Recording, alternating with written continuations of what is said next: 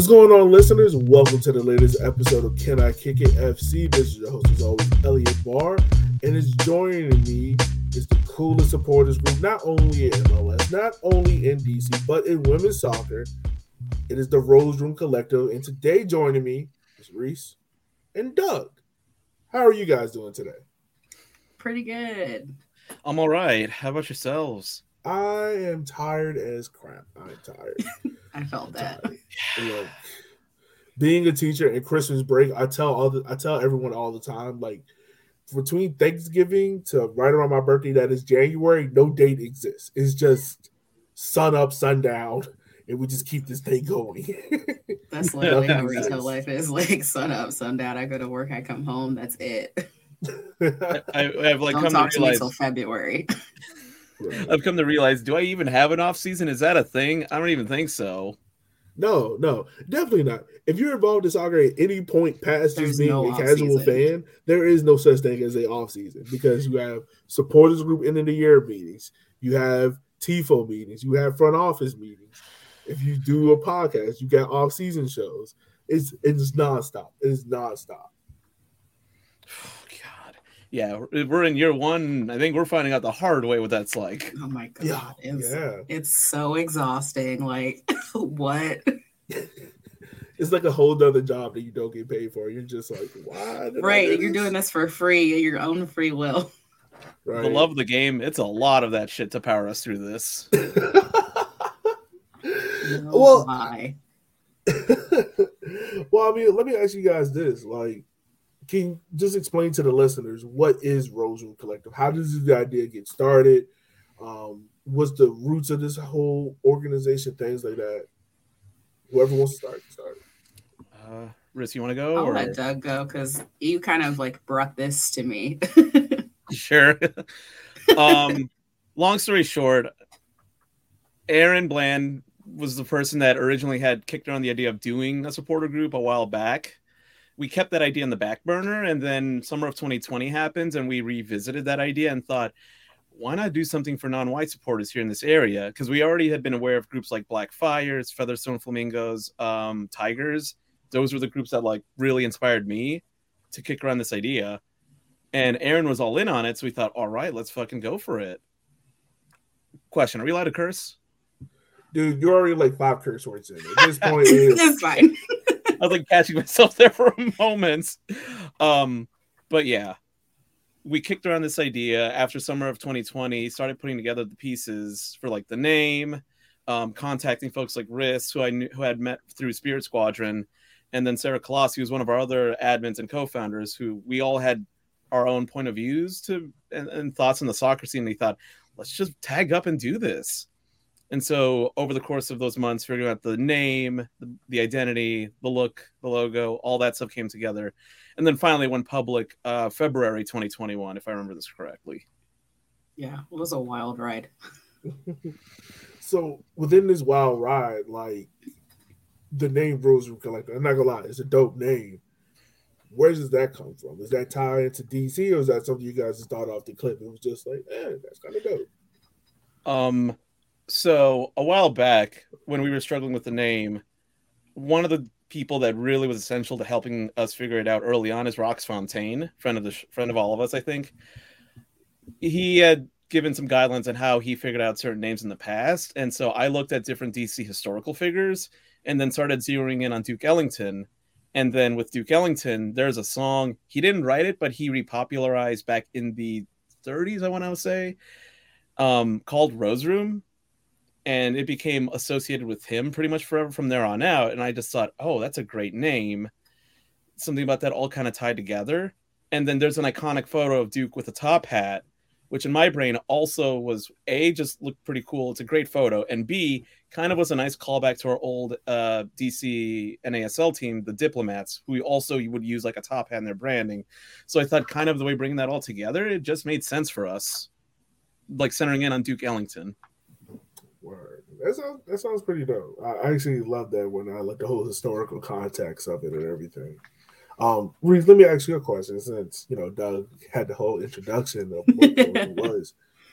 How was it introducing this to the Black community? Because as we all know, soccer is somewhat of a foreign language to Black African-Americans, not so much our Caribbean brothers or European brothers and sisters. But we introduced this to the Black African-American community. What was those conversations like, and were they difficult or were they hard? I mean, overall, I think it was really a very accepting thing, and people were really excited about it because, like Doug said, there aren't a lot of Black supporters groups out there. So I think it was really just like a very welcoming kind of experience for us. We did have some hard conversations, but nothing to the extent of like being upset about it or like, why are you doing this? Not from the Black community itself, but very, very, very much like excited and just like ready for DC to have a supporters group for Black people and people of color. Word, word. Did you guys like bring any new people? There's somebody that was like, they've never watched soccer before, but because Rose Room Collective existed, they were like, oh, well, this is a safe space. Let me go join this group. Any members like that have joined thus far? I would say more probably from like the DC United side. I think we have a lot of supporters who are from the DC United side, and not a whole lot of Spirit supporters, but a lot from the DC United side came into it and kind of are fans of the Spirit now. That's been one of the fascinating things too. Yeah, I think a lot of people latched on first, like seeing the DC United aspect of it, and then started kind of vibing with the Spirit as they started playing their games, making their run. Everyone's like paying attention to players like Trinity Rodman and realized, oh, this team's also super dope. So now we've kind of got people looking at both of them now. Yeah, I will say that's one thing that I really credit you guys for. Because if people don't know, like DC now, you got Brian Rava, Screaming Eagles, and someone I can't remember the other supporters group name. And then you have Spirit Squadron for the Washington Spirit, but it's not like one supporters group that equally supports both. And you guys are kind of that connecting bridge to both.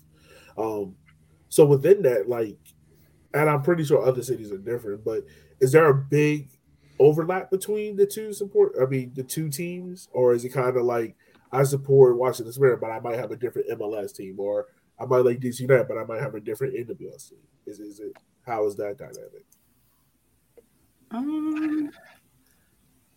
I can see y'all struggling with this question.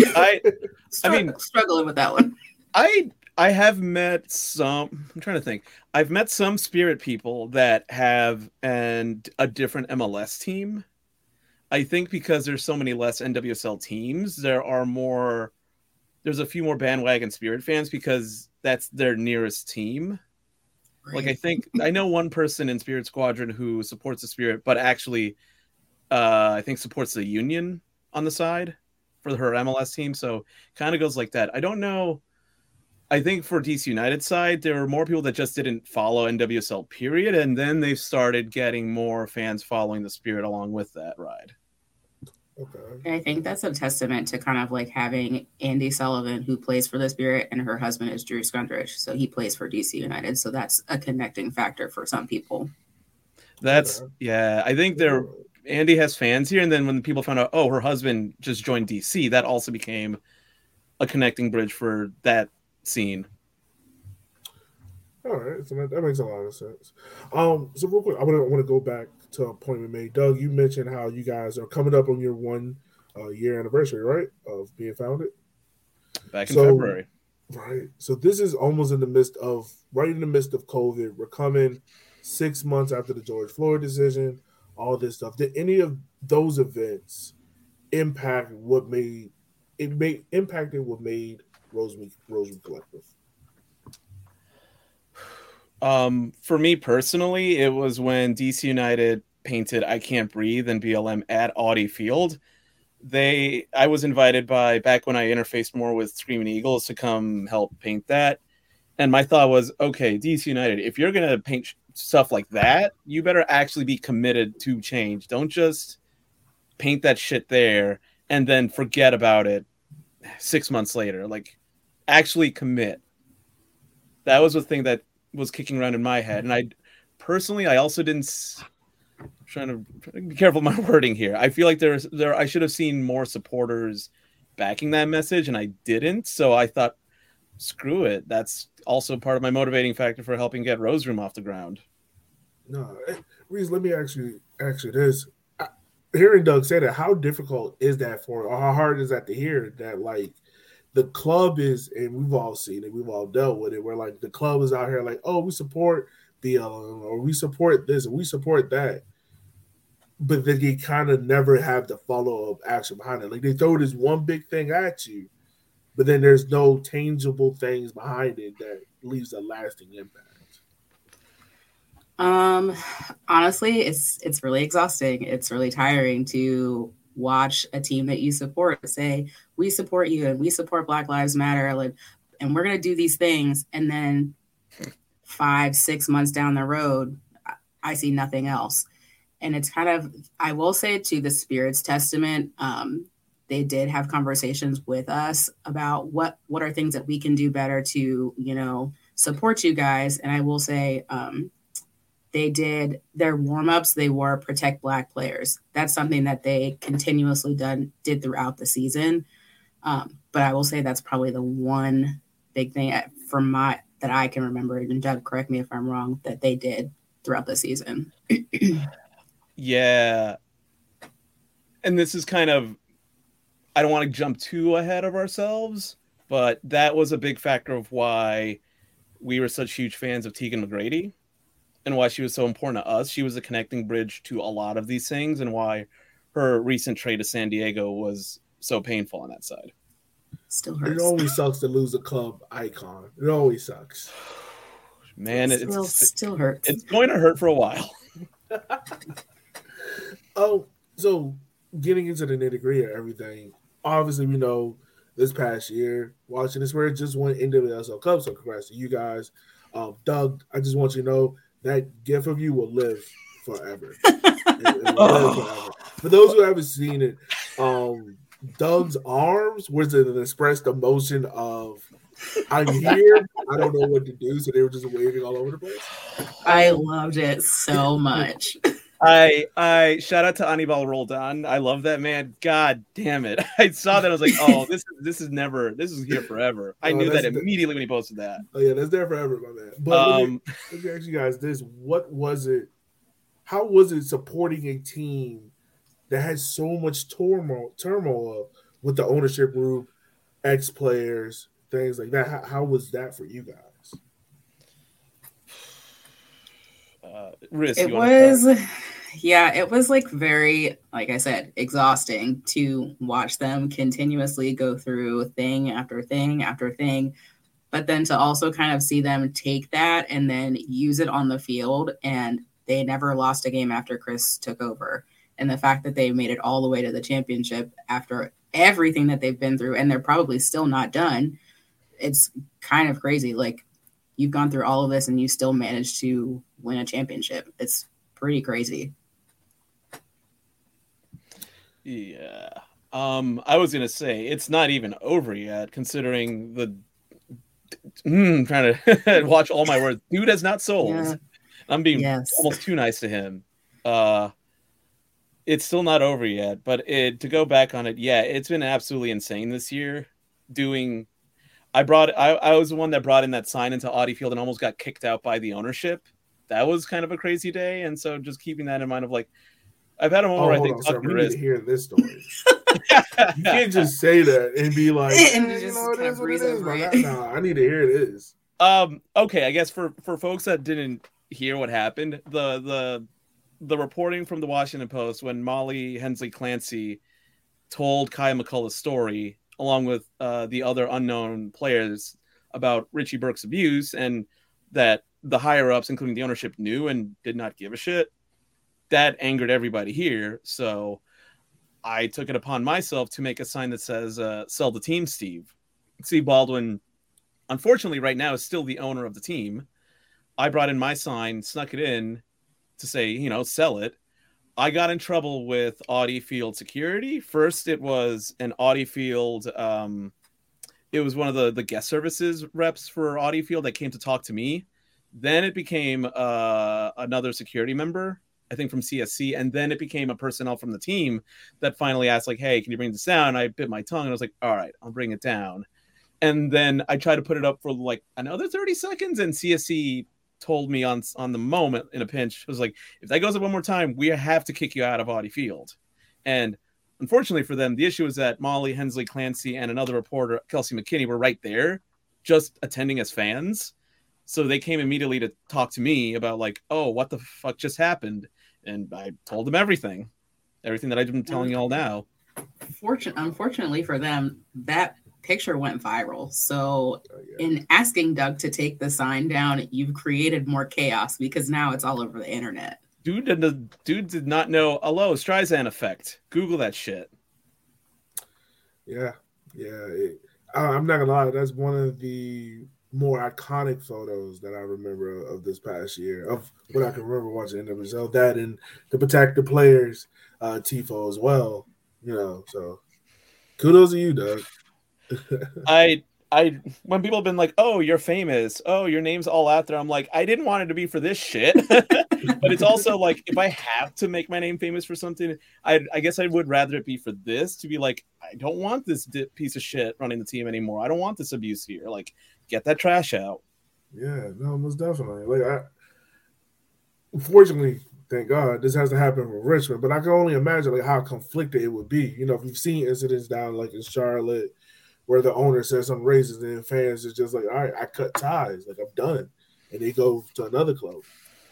You guys stick around for the players, but don't support the ownership. And there's no right or wrong way to do it, because it's almost like a family member. Like, if a family member, you know, done something wrong, but in public, it's like, I got to have your back. In some instances, there's some instances where you completely cut ties and you're like, I'm done. But I just imagine how tough that is for you guys. Not only because you started this group to support them, but the lines get blurry and muddy when they do something that you know is egregious and wrong. So, yeah, it's been a lot of. Sorry. No, you're good. It's hard to support them and Tilo, and you're like, pay for tickets and buy merch, and you're giving the owner money when you're actively saying, I don't want you as an owner, like you need to go. So it's kind of hard to say, like, where do you draw the line? Do you stop going to games? Do you cancel your season tickets? It's very hard to draw the line. Yeah, no, understandable. Very understandable. So moving on for next week, because I know that sucks. So I want to specifically talk about this magical playoff run that you guys had. And one thing for me, you guys know I cover the sport in USL League One, but I feel like something that's not very done well in lower league soccer or women's soccer specifically is we don't give enough love and coverage or tell the romantic stories. And let's be real. The Spirit was a very romantic story. For everything that happened to this team, no one would have blamed them if they would have been like, all right, we're done. Like, I'm cashing out. And they kind of all pulled it together. You guys seeing it in first person. What was the mentality of this team? What was the projection of this team? Riss, you want to take that one? I'll let you go. Sure. You just got kind of the sense of like, we're not going to let that shit stop us. It was kind of their mentality, and they were still very much – communicating like, we totally understand the actions the supporters are taking, but if y'all are still able to back us, that would be top level. Like, they were still hoping they could get support from us somehow, so we kind of had to walk that line. But I got the sense from like different interviews I've read with the team in print and in video, they just kind of rallied together and say, we're not going to let this bullshit stop us. Like, we're going full steam ahead no matter what dipshit owner tries. Yeah, and I think it is a testament to, taking it back to Chris Ward, you know, like, they started with Richie, and obviously it was a very toxic environment, and Chris took over, and it kind of just was like a 180 of like just having a really positive environment and him actually caring about the players, because that's something that's really important. And I'm pretty positive that Richie didn't care about the players. And it's very evident when you look back at like interviews from Chris, especially like post game and things like that. It's very apparent that he cares about the players. So I think that's definitely a testament to them being able to do so well in the second half of the season. Okay. So also, we're going to move from on the field stuff, because I know I'm just going to love Spirit, but I want to get back to talking about you guys' supporters group. what are some things that the Rose Room Collective do in the community to kind of spread their name and their message? For now, we're just trying to focus on getting our name out there and have a safe space for supporters to gather in. We have a private Slack that we make it very clear for individuals that identify as non-white folks can come in. I've seen some white people apply to get in. And I'm like, I love y'all. I know who you are. Nah, I'm sorry. This ain't for you. Like, appreciate the support. You can find us to support other ways, but that's not a space for you. Sorry. Yeah. And then obviously we, back in the Challenge Cup, we did the, I'm forgetting the Pride Raiser project. We did the Pride Raiser for one of the local groups here called Open Goal Project, where they're a group that works with talented kids in the community that say they don't have the funds to play soccer because the things like the health insurance is too expensive, things like the equipment's expensive, they got to figure out rides and stuff. Open Goal takes care of all of that, so all the kids have to worry about and parents have to worry about is play soccer, find the talent out there. And so for the Challenge Cup, we did the Pride Raiser where we put together funds for every Spirit goal scored. All that money went to Open Goal back in, I think that was April. God, that feels like an eternity ago. April. That was just this first year. We've been kicking around other ideas for 2022, but haven't figured that out yet. Okay. I think a lot of our focus for the first year was just existing. Yeah, that's how it always making goes. It through the year. It's gonna be there. Make sure that we have at least more than 2 members at games. We need at least 3. Gotta deal with that. Yeah. No, I totally understand that. So I want to ask you guys both this question: when it comes to creating that safe space for non-white people, what does that look like for someone that is interested in making a space for them? And I'm pretty sure you guys have gotten the pushback or even question yourself, like, am I doing this the right way? Can you just talk on that a little bit? I think it was just really important for us to create that safe space for, people of color, because we don't have that. Twitter is an open void. Instagram's an open void. Facebook's an open void. But there's nothing specifically for people of color to have that safe space to talk about soccer, to talk about other things. And I think that was just really important for us, that was a space for just people of color. You can still support us if you are not a person of color, but that is specifically just for people of color. Yeah, I've had moments where I sometimes wonder, like, is this the right approach? Is this the way to go about it? I'm honestly find myself asking that every other day. One person who I asked this even back in Chicago when I saw him is Kyle Carr, who I know you know. And I asked him, was like, how often do you ask yourself if you're doing the right thing? And he was like, all the time. I was like, okay, great. It's not just me. Oh, no. We all go through it, man. Hey, look, any black person in a supporters group, if you don't find yourself asking the question, like, is this the right move? Or am I going to be judged by this? Something's not right. I mean, I've definitely gotten judgments and questions of, like, why did this thing exist? But honestly, depending on who's asking, like, there's feedback I've seen that I'm like, okay, yeah, you got a very good point. And then there's others that, for lack of a way to say it, I don't need to give a shit about that. Yeah, no, I totally understand. I totally feel you on that. So obviously we're coming up, I said it before, we're coming up on 1 year anniversary. What is Rose Room Collective looking to do going into year 2? Chris, do you want me to? I mean, I know that we haven't all fully talked about what we want to do in 2022. I think we kind of want to continue what we have been doing and probably just to get out into the community a little bit more, pending, things of COVID and whatnot. But I think one idea I've had in mind and one thing I want to do, we were very Spirit-centric for the later half of the season, obviously, with everything going on. I would like to try to engage more on the DC United side of things, because we've had some contact with the Black Player Collective over on the MLS side, and I would love to cultivate a strong relationship with, one or two of the DC United players, like we did with Tegan on the Spirit side, and we just haven't had the bandwidth to do that. And ideally down the line, we can figure that one out. There's been some stuff there, but we just, there's only so many hours in a day, and we only have had so much time, especially the way this year went. Yeah, very true. Very true. I feel you. Any last things before we wrap up? If you haven't donated to the Black Women's Player Collective, do that. Real quick, can we talk about that? Because no one else would know better. Let's talk about that. So the Black Women's Player Collective is a group of women from the league who decided to make this collective. And if you haven't donated, you should probably go ahead and donate, because that helps them.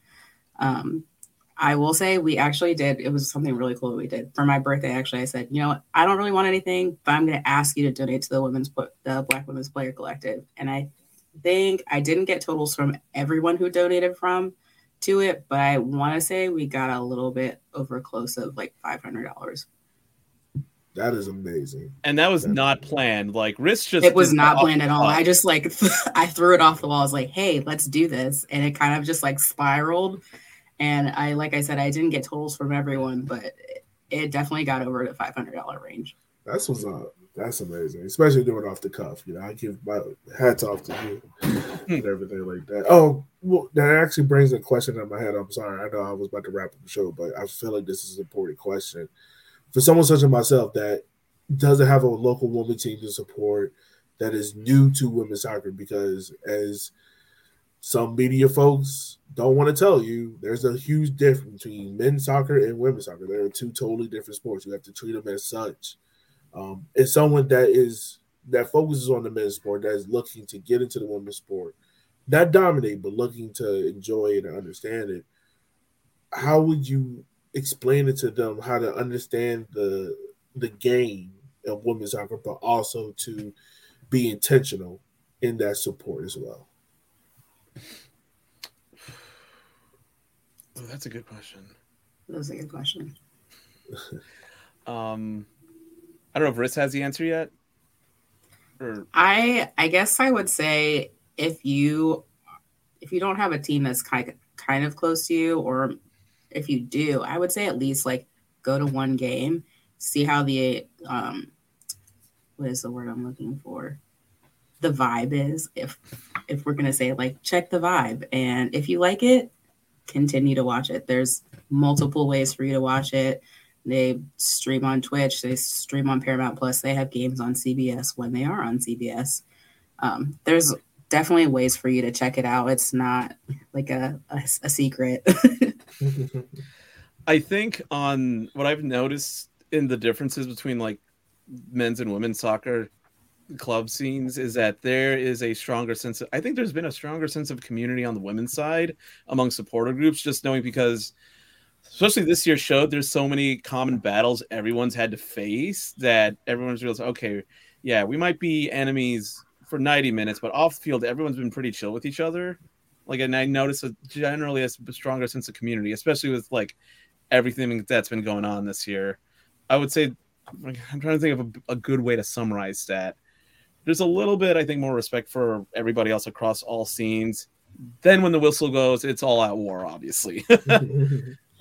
Seeing people I know this year, Ebony, we always got along great. Ebony Christmas, for those that are maybe new and not listening, she's an amazing supporter for the North Carolina Courage. Always had a great time before and after games. It's just, once that whistle goes, we don't even know each other. I don't know you. Yeah, no, I don't know who you are, but. Yeah, it's been pretty cool that this season. That's how it goes. That's usually how it goes. All right, I promise that was the last question I have. For those that are looking to get in contact with Rose Room Collective or are looking to support start their own supporters group, where can they reach out to you guys at, and also Rose Room Collective on the socials? Rose Room socials. We're on Twitter and Instagram. It's Rose Room Co. on Twitter, Rose Room Collective on Instagram. Our socials are there. And then I'm at @DReyesArone on Twitter. And then I am at @Riss_Willett. The newly married Riss Willett. Newly married. Hey. Congratulations, always. Yeah, just want to say Thank you guys for taking the time out of your day for hopping on the pod with us. I know you guys had to fight through a little bit of DC traffic, but I thank you guys for it. I appreciate you having us. Thank you. I've been a fan of this show for a while, so it's exciting to be here for the first time. Listen, I'm glad to get back on it. Second time's a charm.